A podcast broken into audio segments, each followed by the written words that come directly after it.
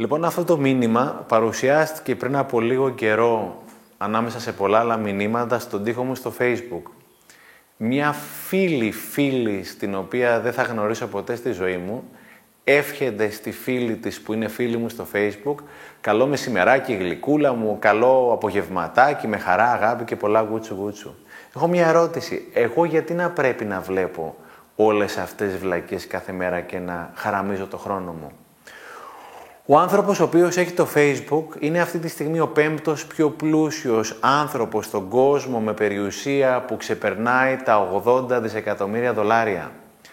Δεν είναι τυχαίο γιατί ο άνθρωπος αυτός κλέβει από τις ζωές όλων μας κάθε μέρα και ο άνθρωπος τη δουλειά του την κάνει εξαιρετικά. Εμείς δεν κάνουμε τη δική μας καλά γιατί του έχουμε παραδώσει τα κλειδιά από τις ζωές και γίνεται αυτό το πράγμα που περιγράφουμε.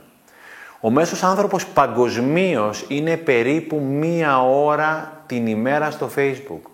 Ο μέσος άνθρωπος παγκοσμίως μπαίνει 8 με 9 φορές την ημέρα στο Facebook για να τσεκάρει το feed του και ενίοτε 50 με 100 φορές όπου έχει πάθει το λεγόμενο εθισμό. Ο μέσος άνθρωπος παγκοσμίως βλέπει τηλεόραση 4 ώρες την ημέρα. Ο μέσος άνθρωπος παγκοσμίως είναι κολλημένος στις συσκευές του περίπου 6 ώρες την ημέρα σε σύνολο 16 ωρών που είναι ξύπνιος. Ο μέσος άνθρωπος παγκοσμίως είναι κολλημένος στις συσκευές του παρακολουθώντας ζωές άλλων ή εκθέτοντας τη δική του περίπου το 1 τρίτο της ξύπνιας του ζωής.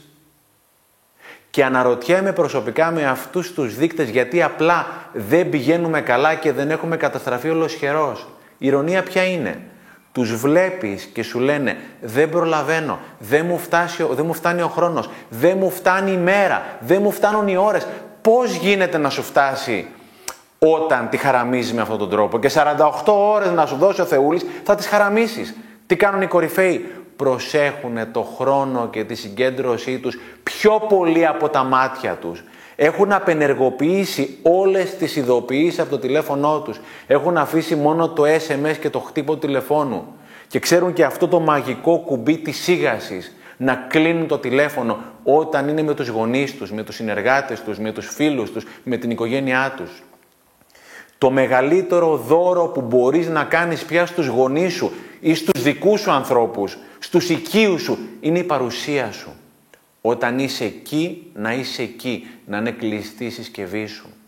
Κάθε φορά που σταματάς ή σε σταματάνε για να τσεκάρεις το feed σου έρχεται ένα μήνυμα ή, ή, ή, ή, ή. Η έρευνα λέει ότι σου παίρνει 16 με 21 λεπτά, ξαναλέω, 16 με 21 λεπτά για να επανέλθει η συγκέντρωσή σου εκεί πέρα που την άφησες.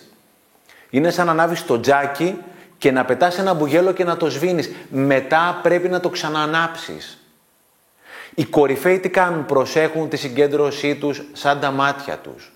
Μου έλεγε ένας φίλος που ήταν στον κλασικό μαραθώνιο και έπαιζε κρουστά κάτω από την πεζογέφυρα της Κατεχάκη μαζί με κάποιους άλλους. Πέρασε από μπροστά τους ο πρώτος Κενιάτης, ο νούμερο ένα αυτός που πήρε το χρυσό μετάλλιο. Μου λέει ο φίλος μου, ούτε καν μας είδε. Δεν είδε καν ότι ήμασταν εκεί πέρα. Αυτό το πράγμα κάνουν οι κορυφαίοι άνθρωποι. Αυτό το πράγμα εδώ το κινητό σου στοιχίζει εκατομμύρια, όχι χιλιάδες, εκατομμύρια αν δεν ξέρεις να το βάζεις στη θέση του εκεί πέρα που πρέπει. Και είναι πολύ σημαντικό να είμαστε συνειδητοί με το χρόνο μας.